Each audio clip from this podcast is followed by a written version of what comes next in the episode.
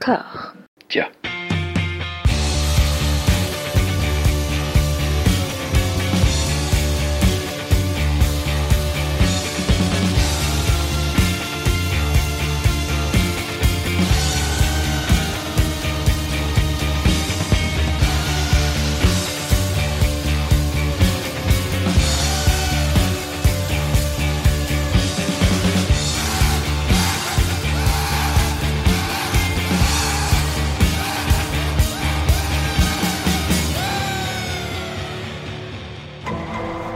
Bonjour et bienvenue à toutes et à tous dans ce troisième épisode du procès des années 90. Je suis toujours en compagnie de Lelo Jimmy Battista. Comment ça va?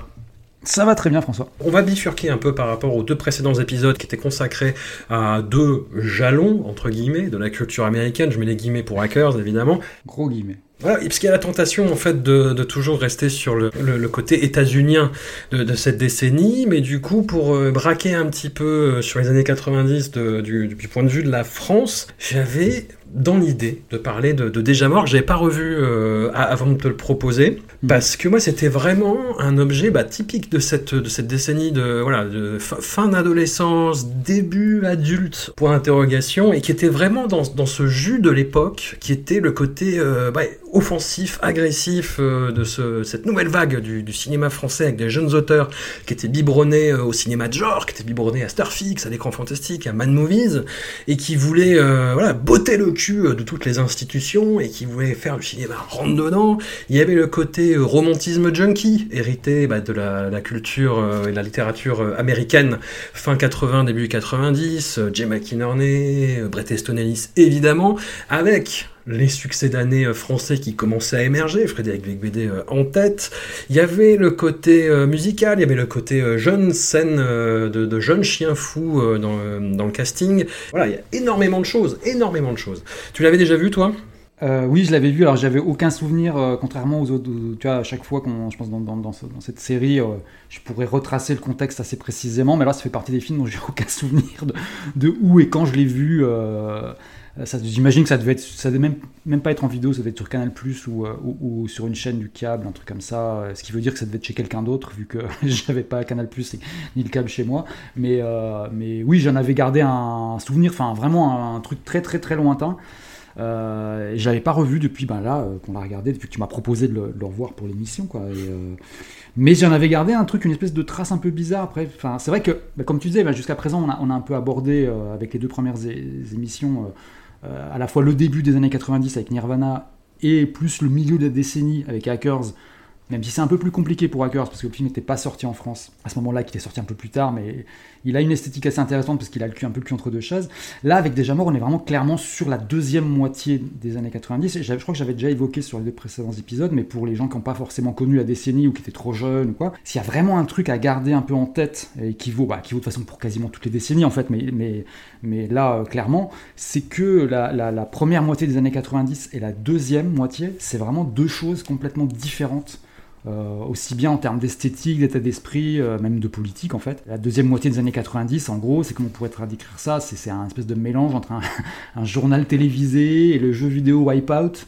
Euh, avec des, espèces de lumières traçantes, de la drum and bass à fond, des gens qui ressemblent un peu aux Spice Girls ou à DJ Shadow, et puis, euh, puis Jacques Chirac à l'Elysée.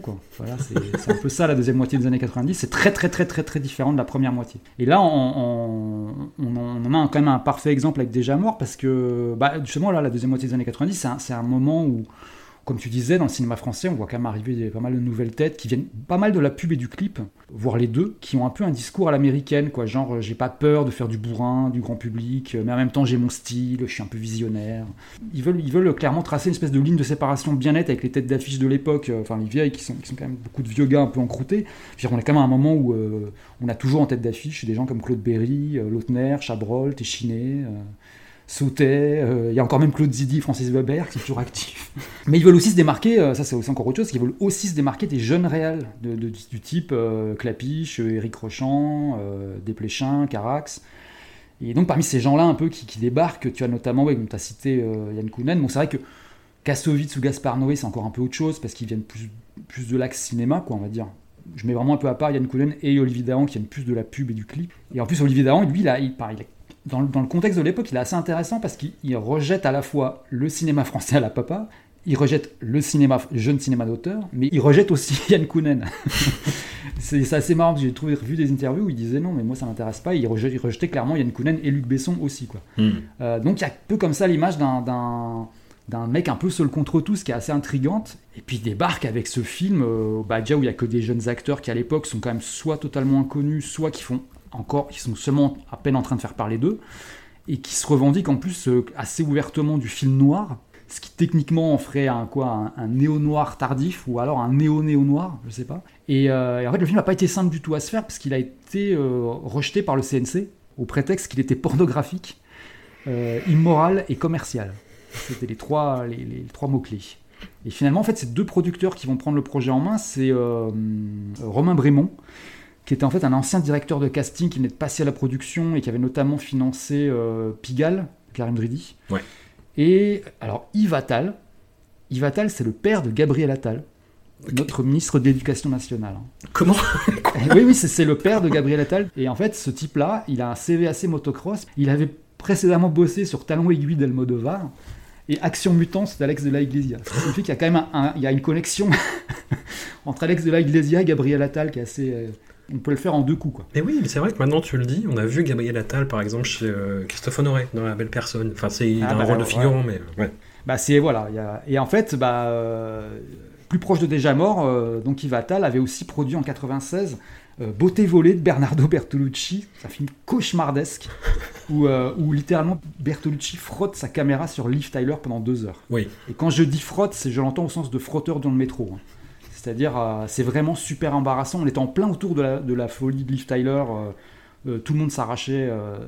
Et, en fait, t'as ce, cette espèce de gros porc qui l'a fait venir dans un film qui se veut un peu classe, tu vois, un peu respectable, film de grand maître européen comme ça. Elle y est allée toute contente, pleine de tendresse comme ça. Et, et puis en fait, il, lui a limite collé ses roustons sur le nez, quoi. C'est, ce film, il est, il est apocalyptique, quoi.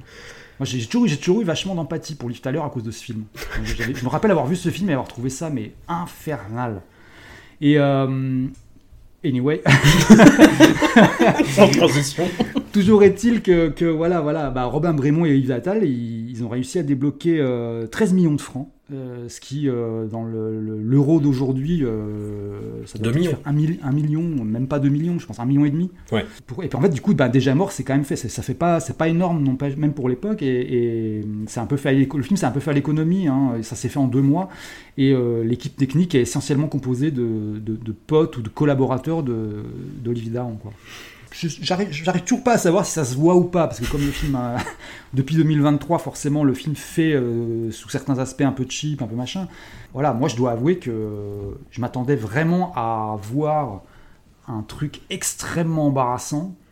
Ça a vieilli, ça a mal vieilli, mais bon, on va y revenir dans les, dans, dans les détails, mais je trouve que globalement, dans les très grandes lignes, le film fonctionne pas si mal que ça. D'accord. Bah, il repose sur des éléments euh, comme ça, enfin, de base, qui sont sur le papier en tout cas, qui sont assez intéressants, c'est-à-dire espèce de rencontre entre des ados paumés euh, lambda, un peu fauchés, et puis des ados paumés, euh, au contraire, plein de thunes. Tout ça sous le fond de French Riviera et de, de tournage de cinéma porno. C'est des thèmes qui sont un peu vachement dans l'air du temps de la fin des années 90, mais je pense qu'aujourd'hui, ça fera encore les bases potentiellement d'un d'une bonne histoire. et, autant alors le côté film noir qui était annoncé, il faut un peu le chercher quand même. Euh, ou alors être peut-être un peu indulgent, je sais pas. Mais, il y a, par contre, il y a vraiment, effectivement, comme tu disais, un, truc à la Brett Easton Ellis, euh, et, plus précisément à la moins que zéro, quoi, qui est, qui est assez bien vu pour l'époque, pour le coup, et qui aujourd'hui passe finalement pas si mal, pareil, dans les grandes largeurs. Hein. Avec deux, trois scènes qui ont limite l'impression de sortir du livre, quoi. Enfin, il y a notamment, je pense, il y a un moment, un échange de, de Benoît Magimel avec son, avec son père, qui est vraiment, tu sens vraiment qu'il qui a envie de faire un du Easton Ellis, quoi. Bah, c'est surtout le. Enfin, moi, ça m'a fait penser vers la fin, quand le personnage de Romain Duris, qui est, euh, qui est chien fou, qui est hmm. complètement addict à la coke, qui est euh, complètement désemparé parce que ses parents sont morts et qui n'a plus rien à faire, qui n'a pas de, guide, et qui se laisse complètement euh, sombrer à la fin. Il y a une scène où on le voit en plan A3 avec un autre couple, et ça m'a vraiment fait penser à la scène où, où Clé ouvre la porte sur Robert Downey Jr. qui se prostitue. En fait, moi, il y a, y, a, y a, comme ça trois scènes, je crois, qui m'ont qui m'ont fait penser euh, direct au bouquin. C'est bah, c'est ces deux-là, celle de Magimel avec son père, celle de Romain Duris avec ce, cette espèce de, de partouze. Et t'as aussi le, le- le- le- la, la scène où quand ils arrivent pour la première fois, quand Zoé Félix euh, et, et- et son pote arrivent euh, pour prendre, faire, les, faire les premiers essais photos chez euh, Magimel, ils sont en train de regarder une espèce de snuff movie. Oui. Et euh, vraiment, il y, a- il y a aussi ce truc-là, à un moment dans, dans Moins que Zéro, ils regardent, un, ils regardent une espèce de, de vidéo de torture euh, euh, pendant une fête. Pendant qu'à côté de ça, il se passe des trucs euh, dans d'autres Ouais. chambres et tout. Enfin, il y avait vraiment, voilà, je trouvais vraiment qu'il y avait, il y avait une inspiration là-dedans qui marche plus ou moins bien, quoi. Voilà, effectivement. Ouais, très honnêtement, c'est un film que j'ai vu, je pense, 3-4 fois euh, à l'époque. C'est-à-dire vraiment ouais, fin quand même. 90, début 2000, parce que j'avais un copain qui était fan et qui était vraiment dans ce, ce, ce truc. euh, ouais, on est complètement euh, destroy, euh, on va en teuf, en soirée, euh, on Ouais. est un peu désenchanté, on lit du Teston euh, voilà, c'était vraiment là-dedans, quoi. C'est quand je dis procès des années 90, c'est aussi procès de mon adolescence, hein, soyons Oui. clairs. Et aussi, il y avait ce côté où on était très, on est plus jeune que toi de, de quelques années, du coup, Mm. et on était à fond dans cette nouvelle scène du cinéma français qui avait envie de Ah botter oui, le cul des institutions et, euh, et Ouais. voilà. Et on tolérait même euh, Graham Gitt, tu vois, le, le ciel est à nous, euh, les kidnappeurs, ce genre de, choses. Et déjà mort, c'était euh, oui, c'était logique. Et en même temps, maintenant, avec le recul, moi, je le prends vraiment comme la, la fin de cette époque-là. C'est-à-dire Kassovitz s'était fait démonter euh, avec Assassin. Mm. Euh, Kunen, Doberman, bah voilà, ça savait plus aux sales gosses et aux ados. euh, Ouais, nous, mais il y avait, y avait scission générationnelle, clairement. Ouais, vraiment. Alors que ça, ça mangeait un peu au râtelier, tu vois, vraiment de la littérature de guerre des années 70, mais réactualisée avec ce côté. Oui, oui, c'est ça. voilà, Pu- punk proto-MTV. C'est bizarre comme expression et comme catégorisation, mais pour moi ça fait sens. Mais tu vois, là, en revoyant le, le, le- le film, euh, Ouais. je me disais sur le, justement la, la façon dont ils arrivent à capturer, parce que bon, euh, moi j'étais pas forcément de- dans, dans un truc un peu similaire, mais je connaissais plein de gens qui étaient exactement comme ces gens-là, quoi. Enfin, que ce soit du côté euh, euh, Zoé Félix ou du côté Magimel et Romain Duris. Mais je trouve que pour comparer avec, avec d'autres films, des, des films avec des thèmes assez proches, d'ado à la dérive, etc., qui partent complètement en vrille. Euh, Déjà mort, c'est bon, c'est beaucoup moins bien par exemple qu'un film comme, euh, mais là on est sur le cinéma américain, comme Bully de Larry Clark qui va sortir 3-4 ans plus tard. Et par contre, je trouve que c'était très au-dessus dans la représentation, hein, toujours des ados et tout, de d'un film comme L'Appât de Tavernier, tu vois, qui est, Oui. qui est sorti quelques années avant, parce que des amours, ça sonne juste, ça sonne juste en fait. Je trouve les persos, voilà, comme je disais, on a croisé des comme ça, ils, ils exis- ils existaient vraiment comme ça, ils s'habillaient comme ça, ils, se comportaient comme ça, quoi. Et voir, revoir le film d'ailleurs, ça m'a justement rappelé justement de certaines personnes ou certains trucs ou des situations. Et euh, il y a des tics aussi assez bien vus, des trucs, des trucs de langage et tout. Alors que tu vois, l'APA, c'est vraiment des jeunes vus par le prisme d'un- type qui, a- qui, qui vient d'un cinéma français beaucoup plus bourgeois, beaucoup plus, euh, beaucoup qui est plus, vieux quoi aussi quoi. Et euh, c'est pas du tout, du tout le même regard. Et là-dessus, c'est- là-dessus que je trouve que par rapport à l'époque, déjà mort euh, s'en sort pas trop mal quoi. Après, après, c'est vrai que c'est sûr qu'il y, y a- des tonnes de trucs à redire, mais en, moi, en revoyant le film, ce qui m'a vraiment sauté aux yeux, c'est que je trouve qu'il y avait, il y avait comme trois parties distinctes, trois vitesses, quoi, dans le film. Et à chaque fois, tu sais que c'est encore plus corsé que la fois d'avant. C'est-à-dire qu'en gros, moi, je trouve que la première moitié du film se tient à peu près. Ah ouais, ouais. Et après, il y a plein de petits trucs à revoir, mais en gros, si tu pars juste le, le- la façon dont ça se met en place et tout, ça se tient à peu près.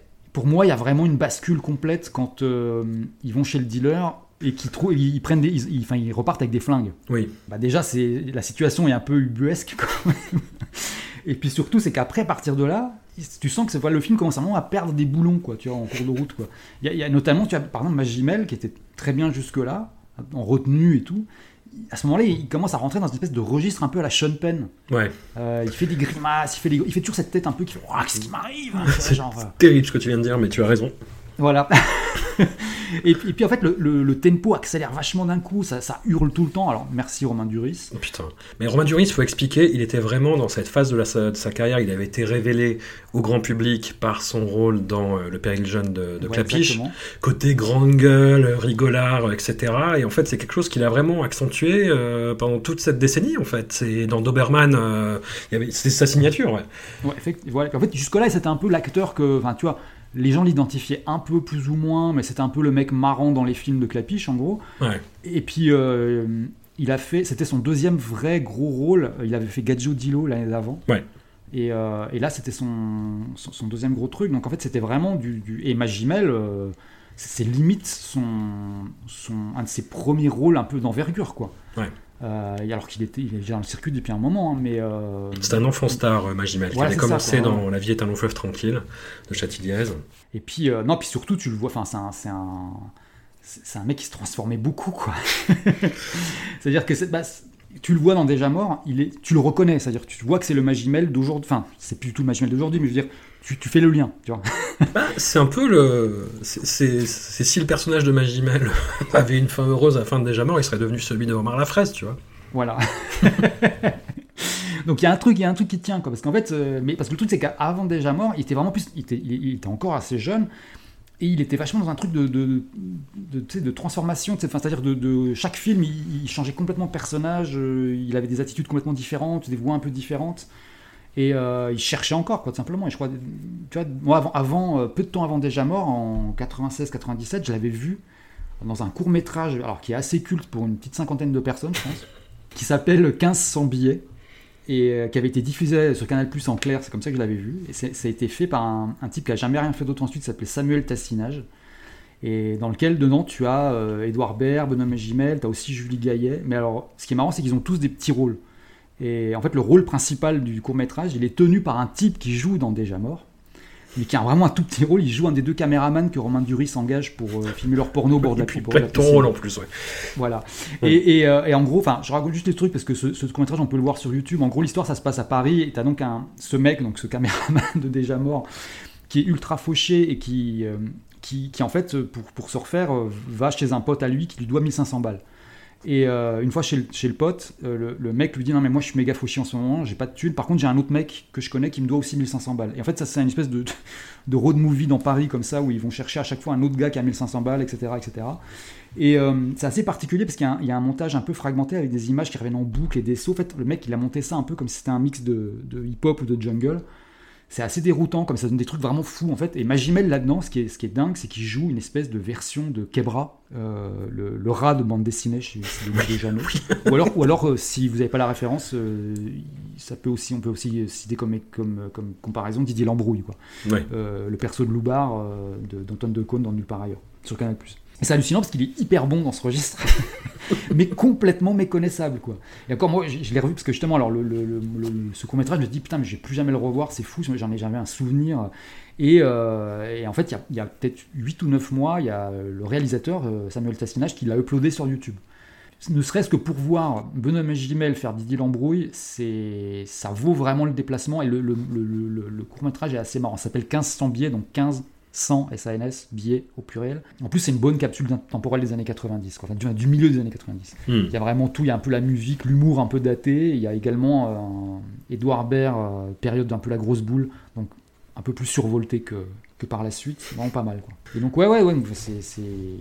Le, le film chope vraiment ces acteurs-là dans une, période, enfin un moment assez particulier. Quoi. Mais là, pour moi, je trouve que là où ça vraiment ça part en, en- un peu en brioche, c'est, là, c'est, le, c'est le climax final. Quoi. Ouais, ouais, ouais. donc, là, pour moi, là, c'est le moment où vraiment ça gondole, où ça, où ça fonctionne plus du tout. C'est que, enfin, ça manque de souffle, quoi. Il y a, y a, t'as l'impression qu'en fait, il a mis tout ce qu'il avait euh, d'Ahan, euh, dans, dans, dans, dans les premières parties du film, et après, il y a plus de jus, quoi. C'est-à-dire que t'as, t'as une espèce de gunfight super dramatique, mais qui en fait, c'est hyper. On dirait qu'ils sont en train de faire une répète, quoi. C'est pas du tout la, la vraie prise. Tu vois, ils font un peu n'importe quoi, c'est, un peu mou. Puis pareil, derrière, t'as une, t'as une poursuite en bas en voiture qui est super plate avec en plus une BO, alors tu comprends pas pourquoi avoir mis Nina Simone. euh, alors qu'en en plus c'est un- c'est un morceau un peu upbeat hein, de Nina Simone, c'est pas un morceau triste.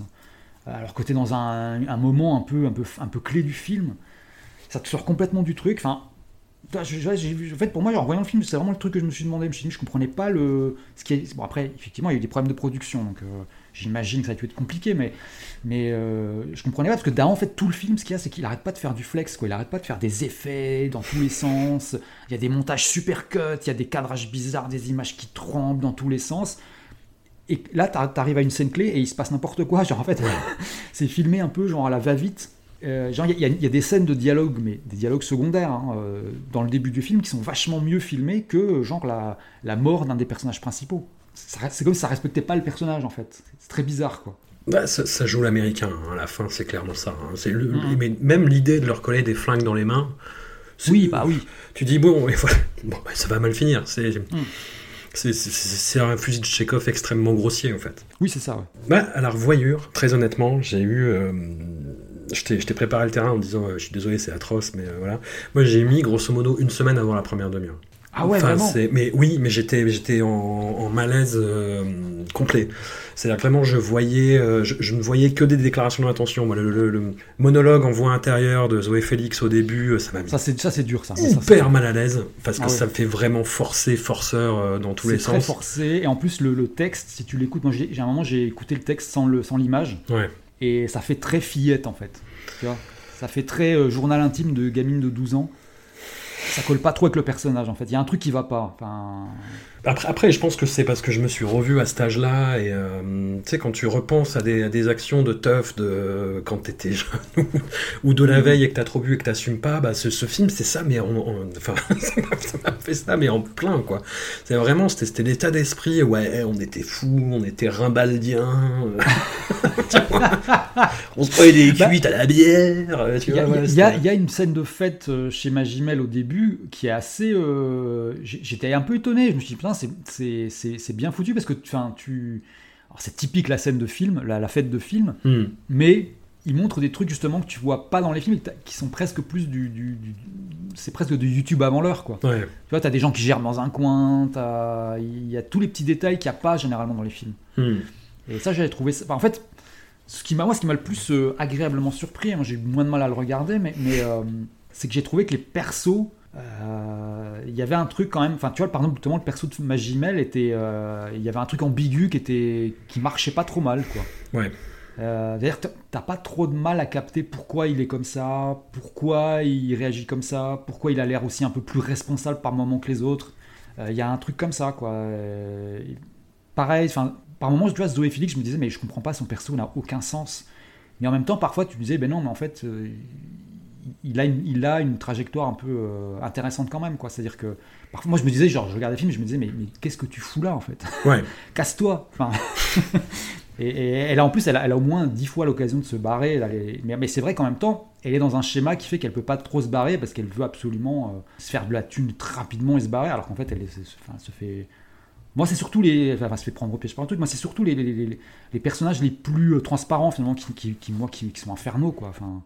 Romain, toi, les personnages les plus monolithiques. C'est-à-dire que les personnages un peu ambigus, ça fonctionne à peu près. Mais Romain Duris, c'est. euh, Alors, il, il joue très bien l'énorme blaireau. hein. Romain Duris dans ce film-là, c'est euh, quelqu'un qui fait euh, crisser une, une fourchette sur une ardoise, quoi. Oui, c'est vraiment ça. Chaque scène avec Romain Duris, envie je me cachais, tu vois, je me ah, il, est, arrête. il est là pour ça en fait. hein. Il Ouais. est vraiment là pour, pour, pour euh, mettre les- l'aiguille dans le rouge et être, être vraiment euh, insupportable. En plus, alors je sais pas si t'as vu, il est fl- flanqué d'une espèce de pote mutique qui s'appelle Nils, Oui. qui est vraiment le Matthew Lillard du film. Il faut qu'on garde ce, ce fil rouge quand même. Cette espèce de mec avec les cheveux hérissés et qui a vraiment, il a, il a trois lignes de dialogue et c'est les, les trucs les plus orduriers et crasseux de tout le film. Oui, c'est vrai. C'est euh, hallucinant, quoi. Et euh, non, pour moi, le, le- le- le- la vraie anomalie du, du film, c'est le, c'est le rôle principal, quoi. C'est euh, Andrea, là, qui est joué par Clément Siboni, Ouais. que moi, très vite, dans ma tête, j'avais rebaptisé Melville Poupresque. Que c'est vraiment une espèce de sosie de, de, de Melville Poupeau, euh, ou Melville Poupon, ça aurait pu être Oh, oui, allez, Melville Poupon. Mel- ouais, c'est un espèce de Melville euh, Poupon, euh, Melville Poupon, Poupeau, euh, euh, comment dire, euh, plus jeune, et puis vraiment, c'est vraiment ça, quoi. hein. Il- tu, peux, tu peux pas ne pas penser à lui, en fait. quoi. Il fait un peu photocopie, quoi. Ouais. Après, son En fait, rôle le est personnage, horrible. il est, euh, bah, pareil, il se veut un peu euh, ambigu et tout ça, mais euh, autant ceux de Magimel et Félix, je peux, j'arrive à, mais alors, lui, c'est très très compliqué parce qu'il il fait des sauts de, de, de- c'est un peu un perso bipolaire, quoi. C'est genre, euh, il est, euh, il est à la fois complètement con, naïf, ingérable. C'est celui qui va prendre toutes les pires décisions du film. C'est euh, après en même temps, c'est le- moteur quand même. Il joue très mal le mec déchiré, moi, je trouve. Ah oui, oui, oui, oui, oui. Alors Et quand il est défoncé, c'est catastrophe. C'est une catastrophe. Et il y a cette scène de, en boîte de nuit où avec. Romain Duris, ils essayent de convaincre une nana de poser, enfin de faire des photos coquines. Mm. Et lui arrive en disant ouais, tu veux pas fouter pour des photos de charme? Et, euh, et je crois qu'il y a du, c'est là à ce moment-là qu'il y a du placebo sur la bande son. Hmm, non, c'est dans la fête. C'est dans la fête après. Ouais. C'est la, la, la dent que j'ai sur, contre ce film, c'est surtout de m'avoir fait entendre, entendre 3 secondes d'un morceau de placebo. Plus de 3 secondes d'un morceau Bah, de placebo. ce placebo, euh, à, à l'époque, c'était euh, c'était hip, hein, c'était euh, c'était fou. oui. Ça, il y a toujours des aficionados et euh, partez en fait. Placebo, il y, a- il y a eu une histoire, je sais pas si tu avais vu, où Brian Molko, le chanteur, s'était fait prendre, en fait, s'était fait paparazzer. Euh, dans un jardin parisien euh, en famille en fait c'est-à-dire promener euh, son Ok, euh, non, je connais pas cette histoire. il, il promenait son, euh, son enfant en landau avec sa compagne et il avait porté plainte contre le. Et vous pouvez chercher, vous cherchez la, la formulation exacte. Il avait porté plainte pour atteinte à son image de marginal. Ah ouais? Ouais. C'est le- l'intitulé exact. J'ai pas suivi. Enfin, le, le- ce, ce groupe, j'ai que des histoires un peu comme ça. euh, Ouais. bah, notamment, à un moment, ils avaient. Il y a eu un moment de leur carrière, c'était après le deuxième album, je crois, où ils avaient euh, un deuxième guitariste sur scène. Hmm. Et c'était un mec genre qui ressemblait un peu plus à Frank Black que qu'à un membre de Placebo, tu vois. Ouais. Et ils l'ont- il, le- il y jouait sur scène, il était sur scène, il était planqué derrière, un- derrière une espèce d'ampli. Parce qu'il correspondait pas au look du, du groupe. quoi. Et c'était, mais euh, enfin, c'est un truc qui a, qui a vraiment, genre, le peu de, de- de tolérance que j'avais pour ce groupe a vraiment disparu à ce moment-là. Après, c'est un truc, moi, j'ai pas vraiment de. Je les ai vus en concert pas mal de fois parce que Mhm. c'était un groupe qui tournait beaucoup et qui était effectivement très présent dans la scène et tout. Et en plus, c'était un groupe qui avait réussi à ce truc un peu malin de de- d'avoir la sympathie des gens qui étaient dans la scène indépendante, euh, un peu underground et tout, parce qu'ils ils étaient potes avec, avec des gens à la cool. euh. Moi, en fait, je l'avais rencontré une fois à une espèce de fête de soirée après un concert d'un- groupe un peu plus euh, edgy qui s'appelait Girls Against Boys Mhm. et euh, donc, avec qui il était un peu pote visiblement. Et euh, le- voilà, mon seul fait d'arme avec ce gars, c'est de l'avoir rencontré là et de avoir piqué son paquet de clopes. C'est quoi, t'as très bien fait. C'est tout ce que j'ai à dire sur Placebo, voilà. Et bah moi déjà mort, moi ça m'a fait l'impression d'un film, euh, d'un film placebo avec le recul quoi. Enfin de atteinte à son Ah image oui, de marginal, tu vois quoi. Il y, a- il y a vraiment un truc comme ça, quoi. Ouais, ouais. Et parce que moi, j'en avais un souvenir, tu vois, vraiment de euh, plonger dans les enfers du sordide et du glauque. Alors, je ne sais pas si c'est euh, l'époque qui nous roule dessus, euh, l'âge qui nous rend plus désabusés. Moi, j'avais un souvenir notamment du personnage de Carlo Brandt, qui est un, qui est un bon acteur que j'aime beaucoup, qui a cette voix très très particulière, ce physique très particulier. Et j'en avais vraiment le, souvenir de euh, l'ordure absolue. Alors après, c'est pas, c'est pas quelqu'un de classieux dans le film, mais tu vois, Non. par rapport à ce qu'on sait maintenant de l'industrie pornographique, tu vois, par rapport à Pierre Woodman, c'est charmant. Moi, ce qui m'a surtout étonné, c'est le, c'est le, le- ouais, le, enfin, le, le look des, des méchants. Enfin, on dirait qu'on dirait qu'on est dans Plus belle la vie. hein. Enfin, Quand même, ouais. ouais, c'est, il y a, pas un truc vraiment euh, très. euh, Alors, c'est, que ça reste quand même assez sombre, mais, euh, mais je pense que ça, les, ça, ça a beaucoup, beaucoup, beaucoup perdu effectivement. Parce que moi, j'en ai parlé avec des gens. Justement, j'ai eu le temps d'en discuter vite fait avec des gens qui l'avaient vu à l'époque. Ils m'ont tous, ils m'avaient tous dit, bon. Alors déjà, il y avait un truc, un point commun, c'est que quasiment personne ne l'avait revu.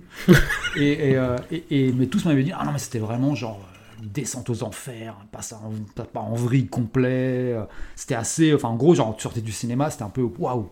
Ouais. Et, et- et là, tu fais effectivement comme tu dis, quoi. C'est, je pense qu'il y y a à la fois le fait d'avoir euh, vieilli, d'en avoir vu d'autres, et puis de d'en avoir vu d'autres aussi à l'écran, quoi. C'est-à-dire que c'est assez light maintenant par rapport Ouais. à ce qu'on peut voir aujourd'hui, quoi. Et à ce qu'on connaît également, c'est-à-dire effectivement, comme tu disais, si tu- bah, rien que sur le milieu du porno, si tu lis les enquêtes qu'il y a eu dernièrement sur, qui ont été faites par Le Monde, tu, tu es dans un autre level quand même. Non, puis même de ce qu'on sait de l'époque, enfin du, porno à l'époque, tu vois, Mm. c'était euh, c'était un petit peu une époque d'officialisation en- entre guillemets du porno. On voit d'ailleurs des actrices de, de- de films de l'industrie euh, française de cette époque-là euh, qui font des petites apparitions. C'était, oui, il y avait la cérémonie des Hautes d'Or à Cannes. Oui, oui, c'était vraiment. Enfin, l'industrie était, était vue de manière complètement différente. Enfin, moi en plus, enfin, Mm. c'était pas tout à fait la même époque, mais euh, quand je suis arrivé à Paris en 2005, de- enfin non, je suis arrivé en 2003-2004, mais oui, voilà, c'était en 2004, je pense. Je traînais avec quelques personnes qui bossaient dans ce milieu-là. Les gens que je rencontrais qui étaient de ce milieu-là et étaient plutôt, euh, ça, ça, me donnait pas une image très dark en fait. Mm. A- Alors sans dire que c'était le pays des bisounours, hein, mais, mais euh, enfin, enfin, les gens que je rencontrais étaient, étaient euh, des gens à peu près normaux. Quoi. Ouais. Enfin, ça me donnait pas une impression de, de glauquerie ou de, ou de, ou de, ou de milieu vraiment. euh, voilà, il y, il y avait, y avait des gens d'autres milieux qui me faisaient beaucoup plus euh, bah, triper. Quoi. Bah après, c'est pas pour c'est pas pour minimiser ce qui se passe non plus dans le film, où il y a surtout, Mm. enfin c'est c'est que le milieu dépeint par rapport à ce qu'on sait aujourd'hui euh, paraît. Oui, euh, c'est très soft. Voilà. ouais. Il y a une scène avec des Japonais ou, euh, ou des, des investisseurs japonais où il dit voilà, je leur ai dit que tu, es 16 tu as 16 ans. Et Ouais, c'est le truc le plus, le plus dark. le- Mais il y a de la manipulation aussi. C'est-à-dire qu'elle fait une scène d'audition et elle ne sait pas que c'est une scène d'audition au moment où elle arrive. Et Magimel Ouais, est mise devant le fait accompli, il ne fait rien, donc il y a de la manipulation, il y a de la pression, il y a bah, de- du, du mensonge, et euh, il ne s'agit pas de minimiser ça du tout, mais c'est, euh, voilà, sûr. comme on disait, par rapport à ce qu'on sait maintenant. C'est ça, c'est qu'on est, on est vraiment dans un truc un peu. euh, C'était un peu, enfin voilà, oui.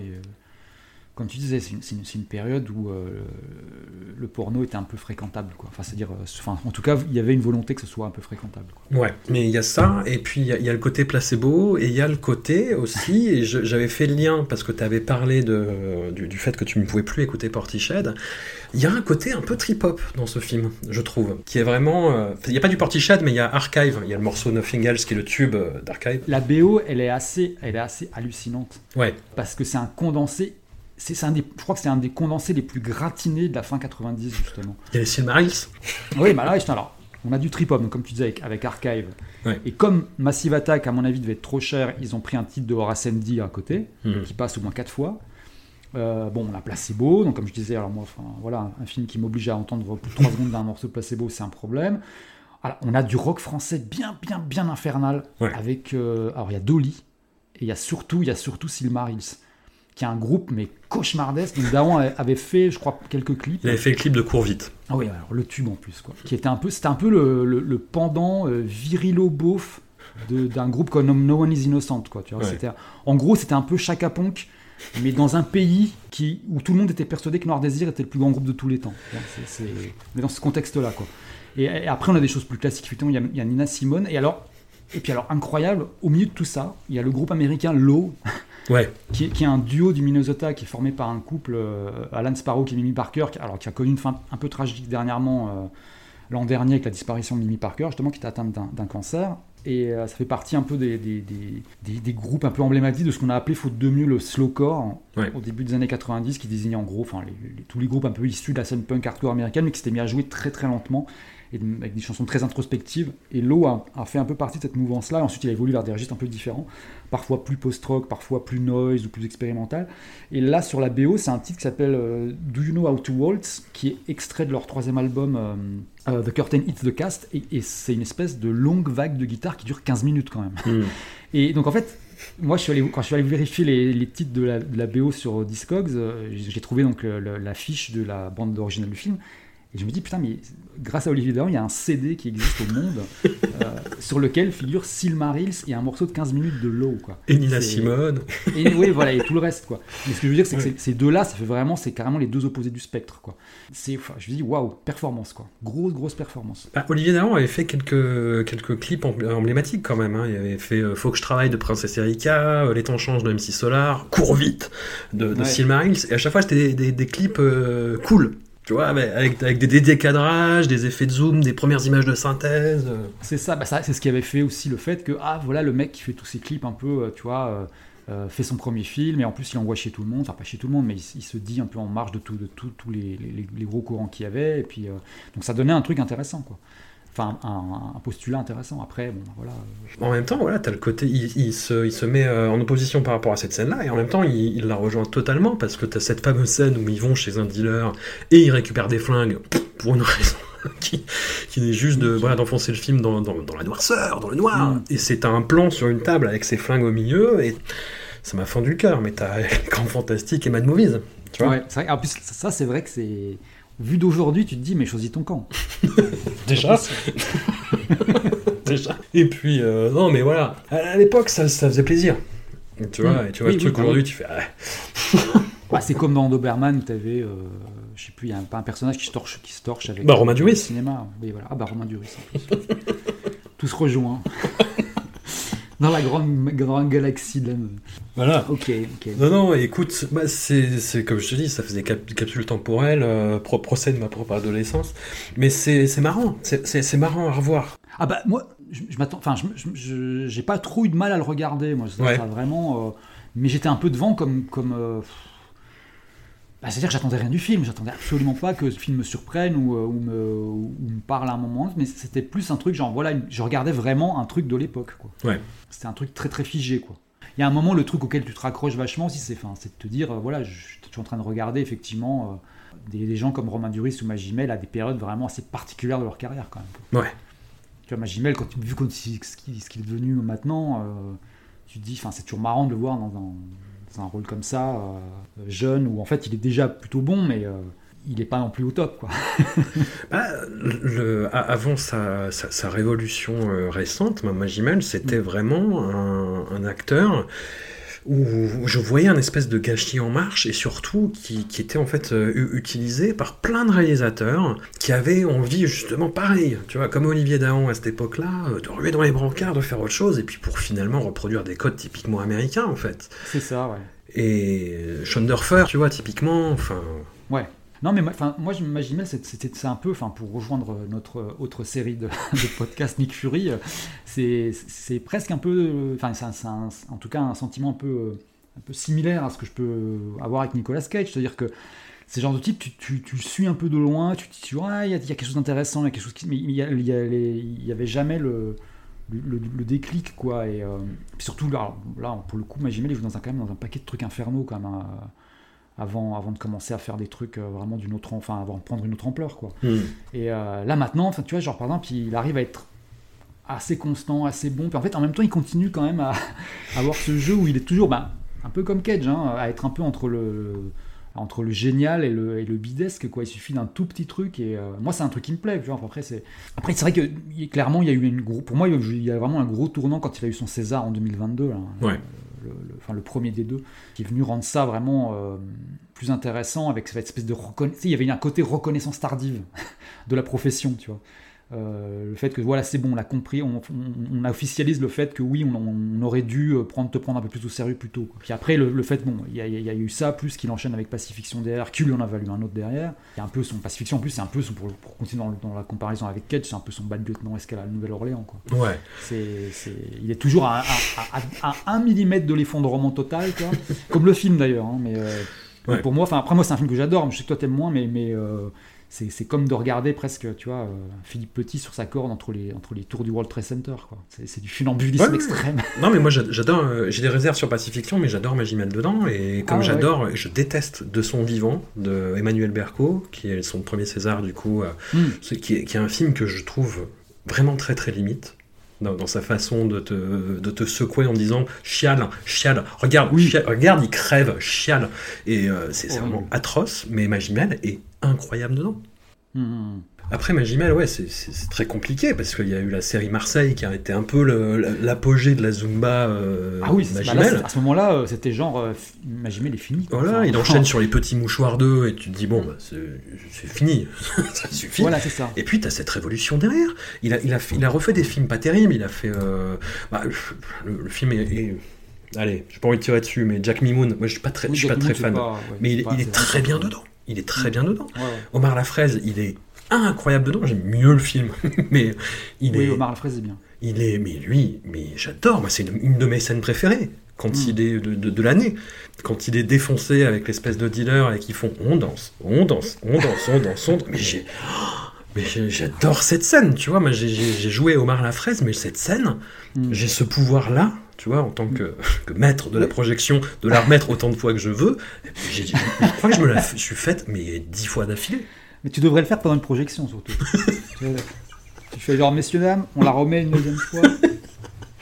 ouais, que, bah, c'est, point commun avec ma fille de 7 ans. C'est qu'il y a une scène qui lui plaît, il faut la, faut la mettre dix fois. Non, puis euh, bah là en plus, il... alors j'ai pas vu le film, mais la passion de Dodin bouffant. Euh, ouais. j'en entends, j'en entends autant des horreurs que du que du, bien en plus de gens qui sont très étonnés de trouver ça bien. Qui, qui, en fait bon paye aussi son côté. Enfin, c'est un peu le film euh, avec son histoire, avec cette, histoire des Oscars euh, qui est un peu quand même chelou. Hmm. Où en fait il va représenter la France alors que tout le monde attendait euh, Justine Triet. Donc, mais bon, donc, il y a une suspicion quand même de, vouloir, vouloir faire payer Justine Triet pour ce qu'elle a dit quand elle a reçu sa palme, ce qui est pas totalement. Enfin, ce qui, ce qui tient debout. Ce qui est complotisme à 55%. Oui, voilà, c'est ça. mais, euh, mais oui, oui, euh, enfin, c'est voilà, c'est vraiment il est sur une, sur une phase très très différente. Ouais. ça, ça a mis du temps, quoi. Mais c'est oui, c'est redevenu un des meilleurs. pareil, enfin, Carbone d'Olivier Marshall. Mais c'était celui qui se sentirait le mieux un peu. Hmm. Donc voilà pour Magimel. On adore, on adore Magimel. Vraiment euh, le, plus, le, plus spectaculaire euh, changement de, de, braquet. Euh. et, de consécration. Et moi, je suis content, je suis très très content pour lui. Voilà, quelqu'un qui a toujours visiblement ses démons, mais c'est pas grave, qui, qui, qui en vit très bien. Ah oui, oui, enfin, ouais, c'est clair que c'est un peu compliqué. Moi, j'avais pu le rencontrer après, ben, pour faire la couve de Libé, on a fait pour, la sortie de Pacifiction, et bah, le gars est super intéressant, quoi. Ouais. en plus, il reste, enfin, tu vois, moi, le, jour où j'ai fait l'interview, c'était chez lui, et euh, il refaisait sa cuisine, quoi. Donc il était en survette avec une truelle à la main. Enfin, c'était, c'était. Non, puis c'est un gars qui, qui, est assez généreux quand il parle, quoi. Enfin, qui, qui, te donne des trucs, euh, qui te raconte des trucs et qui est, qui est, euh, qui est assez passionnant, quoi. Qui en plus a une conscience assez, euh, assez, assez lucide sur ce qu'il a fait, ce qu'il a, sur la trajectoire de la carrière et tout. Je, vais te faire du mal, mais euh, pour rester sur la, catégorie que sont-ils devenus, Romain Duris? Voilà, c'est un autre délire. bah, il s'est mis à arrêter de hurler euh, à partir de l'auberge espagnole, donc euh, 5 ans plus tard. Le moment où Romain Duris s'est mis à, arrêté de hurler. Je sais plus. Alors, justement, je regardais la, filmo, je, je sais pas, il faudrait que j'essaie de trouver à quel moment je l'ai pas trouvé complètement. Euh, c'est très dur. En fait, j'ai rien contre lui. C'est-à-dire que moi, je sais qu'il y a plein de gens plein de gens qui adorent Duris et plein de gens qui le détestent à mort. Hmm. Euh, moi, j'étais vraiment dans l'indifférence absolue avec ce gars. Non, je sais pas. Euh, le, en fait, j'ai vu, j'ai vu euh, quelques-uns de ses films un peu emblématiques, mais j'ai pas. quand je vois la filmo, ça fait peur quand même. Hein. Ouais. Je me souvenais pas qu'il y avait autant de trucs déglingos comme ça. Ah, je suis pas du tout fan de sa saga avec Lapi, justement, l'auberge espagnole, ah machin russe. moi non plus. Horrible. non, non, non et non. Euh, quand il joue dans les Audiards, là, c'est pareil, c'est non. Ouais. Euh, enfin, de toute façon, Audiard, c'est non. Fleuve Noir. Ah, ah oui, Fleuve Noir, mais ça, c'était la...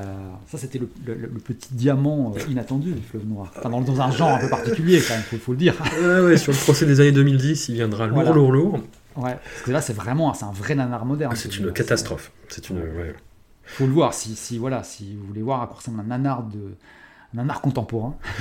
non, non, et dans les trucs récents, tu vois, euh, en attendant Bojangles, euh, Final Cut. Euh, Eiffel, putain, c'était nul, ça, c'était horrible. Ah, Eiffel, c'est vraiment nul. Ah, euh, dans les Trois Mousquetaires, il n'était pas, il était pas complètement nul. Enfin, il était assez drôle. Il était assez drôle. Et bah, le règne animal, il paraît que c'est bien, moi je l'ai pas vu. Je, j'apprécie l'effort, mais je suis pas, je suis pas totalement fan. J'ai, enfin, j'ai plein de réserves. Je trouve ça hyper euh, lourd métaphoriquement. C'est-à-dire que tu, tu comprends, tu, tu, vois le truc et t'as envie de leur dire à la moitié du film non mais arrêtez, ça va, ça va, c'est clair, euh, arrêtez d'en rajouter. Et Romain Duris, il est, euh, il est, il est touchant. Il est mm. touchant, il est un peu en arrière-plan, il sait pas trop ce qui se passe, il a aucune prise sur les événements. Et ça va, il chante du Pierre Bachelet, ça va. Ces films où on chante. on chante dans la voiture avec les fenêtres ouvertes. Ah, et oui, bah oui, c'est la France, la France éternelle. L'ouverture de la Coupe du Monde de rugby. Ouais, ouais. ok, putain. Zoé Félix, moi j'ai pas trop suivi ce qu'elle a ah, fait. Zoé Félix, elle, a, euh. elle, a, le filmo, mais dantesque. Ouais. Euh, Aussi bien Les Cœurs des Hommes que Captif, qui était pas mal, Captif. Mais bon. Oh, putain, ouais, c'est. En fait, ouais, parce qu'elle, pour le coup, déjà mort, c'est vraiment son tout premier film. Ouais. Et quand tu regardes ce, que, ce qui suit derrière, c'est. Euh, la buzz. Elle a, joué dans, elle a joué dans H, elle a joué dans La Buzz. Ouais. Et Le cœur des hommes. Du coup, c'est pas. Le cœur des hommes, euh, putain. L'incruste. Souvenez-vous, cette, cette, cette, époque de l'histoire où Titoff représentait quelque chose. Alors, le comédien, hein, pas l'acteur X. Oui, oui, oui. Ouais. C'est incroyable de se dire ça. Tiens, je crois que l'acteur X est un meilleur acteur que le. non, mais j'y pense. Tout le monde est meilleur que ce mec-là. Enfin, je, oui. sais pas, c'est hallucinant. Ouais, ouais, elle a fait le cœur des hommes 2 aussi. Bienvenue chez les ch'tis. Ouais. Et Clément Siboni, je, oui, je sais pas, il imprime pas en fait. Effectivement, c'est un Melville Poupeau. Il a euh, continué à faire des films, mais, euh, mais pareil, c'est genre le mec, il est, il est transparent quoi. Tu vois, je, je, regarde sa filmo et je dis euh, ah mais oui, c'est vrai, ah mais oui, ah mais oui, c'est bah, lui. Pareil, je me suis fait la même réflexion, c'est-à-dire je me dis ah, bah, ah c'est vrai qu'il joue là-dedans. Mais c'est un type qui ressemble tellement. En fait, en plus, en, plus, en vieillissant, il a perdu sa ressemblance avec, avec euh, Melville Poupeau, mais il ressemble à, à plein d'autres gens, en fait. Mais tu vois, c'est euh, il est dans The Walk de Robert Zemeckis, c'est Jean-Louis, et euh, effectivement, c'est quelqu'un, ah bah quand une production américaine arrive à Paris, tu dis, bah oui, bah lui, tu veux un Michel Bah voilà. Clément Simoni. un français typique. Il est, j'ai lui. il est bien, il est ponctuel. Euh, il boit de l'eau. C'est fou, ça. pareil, sa filmo, c'est dingue. Il, joue dans un, film, un clip de Kylie Minogue, par exemple. Ouais. Et par, ah non, par contre, il, a, il, fait une voix dans 50 nuances de grec depuis au moins un bon petit moment là. Je vois, il a, il a beaucoup d'épisodes à son actif. Je sais pas ce que c'est que cette série. C'est une série animée sur Arte, je crois. Visiblement. J'ai failli dire, ah oui, mais je. Non, non, mais je non, ouais, suis en train de regarder, je me dis genre waouh, il y a plein d'épisodes de ce truc. euh, et, euh, ouais, ça a l'air d'être un truc sur Arte ou TV5, un truc comme ça.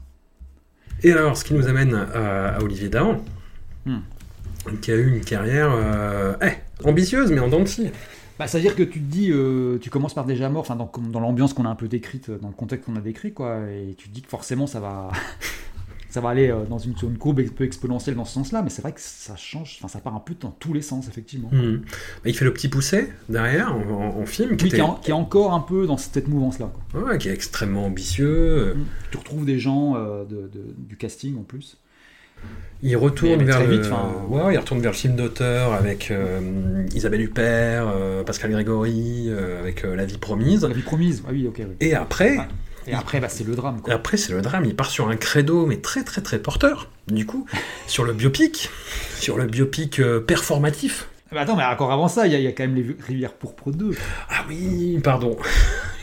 Rivières Pourpre Oui, 2, mais alors les ça- de l'apocalypse.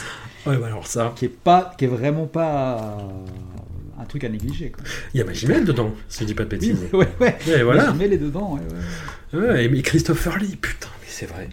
Ah non, mais c'est. Pour moi, c'est le. Alors, c'est pas le pire dans ce créneau-là Ouais. de, de l'époque. Je pense que pour moi, il y en a un qui bat tout le monde, c'est Six Pack. Oui, euh, avec Richard Anconina. tout à fait. Imaginez Seven avec Richard Anconina. Voilà. Voilà. Essayez de vous imaginer ça, mettez, plongez-vous là-dedans. Voilà. Et où il foire une planque. euh, Enfin, non, c'est même pas une planque, c'est un piège pour le tueur. Ils se Ouais. servent d'un personnage qui est joué par Cara Mastroianni, si je me rappelle bien, pour, euh, pour essayer de piéger le tueur. Ouais. Et en fait, ça foire parce qu'ils vont se taper un quick. Oui, c'est ça. Et ils laissent les, euh, les Toki dans la bagnole. C'est génial, quoi. Et ils vont se taper vrai, un ouais, quick, ouais. quoi. Bah non, mais après, Dahan, lui, il va, il va aller sur les gros, gros, gros films. Quoi. Ouais, ouais, il va aller sur les biopics. Voilà. Donc, il fait le- La Môme, La vie en rose à l'international, le biopic d'Edith Piaf avec euh, Marion Cotillard, extrêmement grimé, Ouais. extrêmement performative. Moi, je me rappelle de la mort de Marcel Cerdan où elle hurle dans le salon en claquant les portes et en gueulant Marcel Ouais. et, euh, et moi, j'ai pas compris à l'époque. J'ai pas compris parce que je me rappelle de Nulle part ailleurs Mhm. avec euh, Michel Denisot qui regarde Olivier Dahan euh, dans le blanc des yeux et qui lui dit Mais c'est le meilleur film français jamais tourné, Olivier Dahan. Ah non, mais c'est pas possible. Et, ouais, et ça te met une pression quand même. et le film marche. Il marche à l'international. Enfin, c'est. euh, voilà. Et Dahan essaye de rebondir derrière avec ce film atroce. Enfin. C'est- même pas atroce, c'est que c'est tellement vide, mais tu te dis, mais qu'est-ce que c'est que ce truc? C'est Grace, donc biopic de Ah Grace de, Monaco de Monaco, avec. Nicole Kidman, qui est, mais. euh, Enfin, c'est-à-dire que.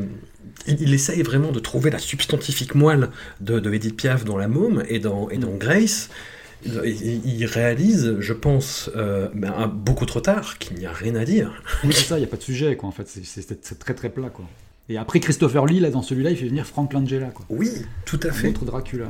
Tout à fait. Et il continue dans sa veine euh, derrière. Il y, a un, il y a un gros hiatus, mais il, il refait un film, un autre biopic complètement performatif, qui est euh, Simone, euh, le Ouais. biopic de Simone Veil, mais où j'avais l'impression, tu vois, où je vois, c'est-à-dire qu'il y a beaucoup plus de trucs à dire, évidemment, que, que Grace de Monaco, mais où moi le problème c'est Elsa Lieberstein qui est maquillée comme c'est pas permis et qui est vraiment, euh, enfin où il y a marqué euh, César, César, César, César qui clignote au-dessus de chaque scène, tu vois quoi. C'est devenu un, presque un, un- un genre ou un sous-genre de film français, quoi. C'est euh, c'est le biopic historique avec performance d'acteur de ouf et prothèse sur, le, la, le- sur la gueule, quoi. Ah, moi, je, je vous disais, je- avant, avant qu'on commence à enregistrer, je, je viens de voir le film sur l'abbé Pierre, là. Ouais. Et C'est exactement ça. Sauf que bon, là, dans- pour le coup, l'acteur s'en sort plutôt bien, mais le film, il n'a aucun intérêt. Quoi. Enfin, c'est- Mm. c'est c'est ouais, terrible. Quoi. On oublie aussi de Dahan, au milieu de tous ces biopics qui font, euh, qui font assez euh, classe sur le CV, euh, il a fait Les Seigneurs également. Effectivement, avec un casting de fou comédie euh, Ouais, autour ouais. d'une euh, équipe de foot. Équipe de foot composée de, de, de Franck Dubosc, Gad Elmaleh, Joe Star. euh, Il n'y a que Ramsey, il n'y a pas Eric. Hein, y a. Omar Sy. Gros, gros, gros truc. Ouais, ouais, ouais. Mais ça a eu son petit succès. Hein. Non, il a fait, il a tenté de faire une carrière aux États-Unis avec un truc qui s'appelait My Own Love Song, qui était Ça, j'ai pas vu. oh là là là, mais mais comme euh, Grèce de Monaco, en fait, quoi. C'est vraiment le, le film. Je, je fais un grand film. Je fais un beau film, mais je n'ai rien à raconter, par contre. Ah ouais. Oh putain. Ouais, mais, mais même dans les clips, il, a- il est passé que sur du très, très gros, quoi. Ouais.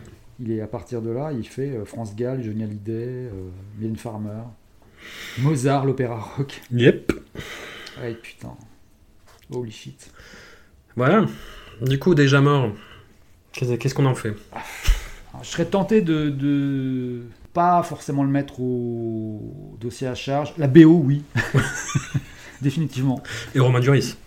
Et Romain Duris, ouais. Romain Duris. Ah, c'est- moitié-moitié. C'est genre. euh, Il y a quand même. euh, en, mettant, en prenant un pas de côté, évidemment, si tu te plonges vraiment dans le film en essayant. c'est- très différent, le film fonctionne pas trop, quoi. Mais, euh, mais si tu prends un petit peu un pas de côté, que tu, tu, te remets ça un peu dans le contexte et que tu. Voilà, c'est c'est intéressant à voir, quoi. Ouais. Après, euh, c'est pas voilà, il n'y a pas de quoi, euh, comme je disais, euh, je, je pense sans réfléchir, je pense facilement à 10 films similaires, bien pires dans le même registre de la même époque. Non, bien sûr, bien sûr, bien sûr. Donc ouais, ouais, ouais. Mais c'est vrai que oui, oui, pour pour Placebo, pour Silmaril, ça, ça par contre, ça mérite, ça, ça mérite un bon passage au tribunal. Ouais. Non, non, c'est pas, c'est pas bouge. ouais, ou Elisa, ce truc avec Vanessa Paradis qui était infernal. Ouais. Ça c'était, ça c'était terrible. ça. Ouh, ça fait très longtemps que j'ai pas revu ça, tu m'intrigues. Ah, ça, je, je- je me souviens l'avoir euh, l'avoir vu sur M6. euh, et on- quel- c'était un pote qui m'avait dit Regarde ça, tu vas halluciner. Dans le genre, euh, c'est c'est- enfin, les scènes les plus embarrassantes les unes après les autres. Quoi. Ouais. Et, et j'avais j'avais vraiment halluciné. Je me dis- je- ça m'avait de- vraiment donné envie de me gratter, tu sais, de, de, de jeune. Quoi. Ouais. Vraiment, c'était c'était dingue. Et euh, c'était, si je me souviens bien, c'était, oui, c'est ça, c'est Jean Becker, le mec qui a fait le, meurtrier. C'était vraiment genre, euh, je reviens dans les années 90 et je vais vous faire l'été meurtrier des années 90. Sauf qu'en fait, pas du tout. ça, typiquement, euh, waouh. Euh, mais oui, oui, non, mais après, t'as aussi plein de, plein de, plein de polars un peu foirés. Effectivement, moi, c'est pareil, je suis dans le, je suis dans le clan des gens qui, qui détestent viscéralement Doberman. Euh, donc euh, voilà. Non, non, pour moi, déjà mort, ça passe à côté. Ok. Ça passe, ça passe plutôt bien. Écoute, un, un immense merci à toi, et puis euh, on, on verra où nous mène le prochain épisode. Oui, oui. Allez, à très vite. À très vite.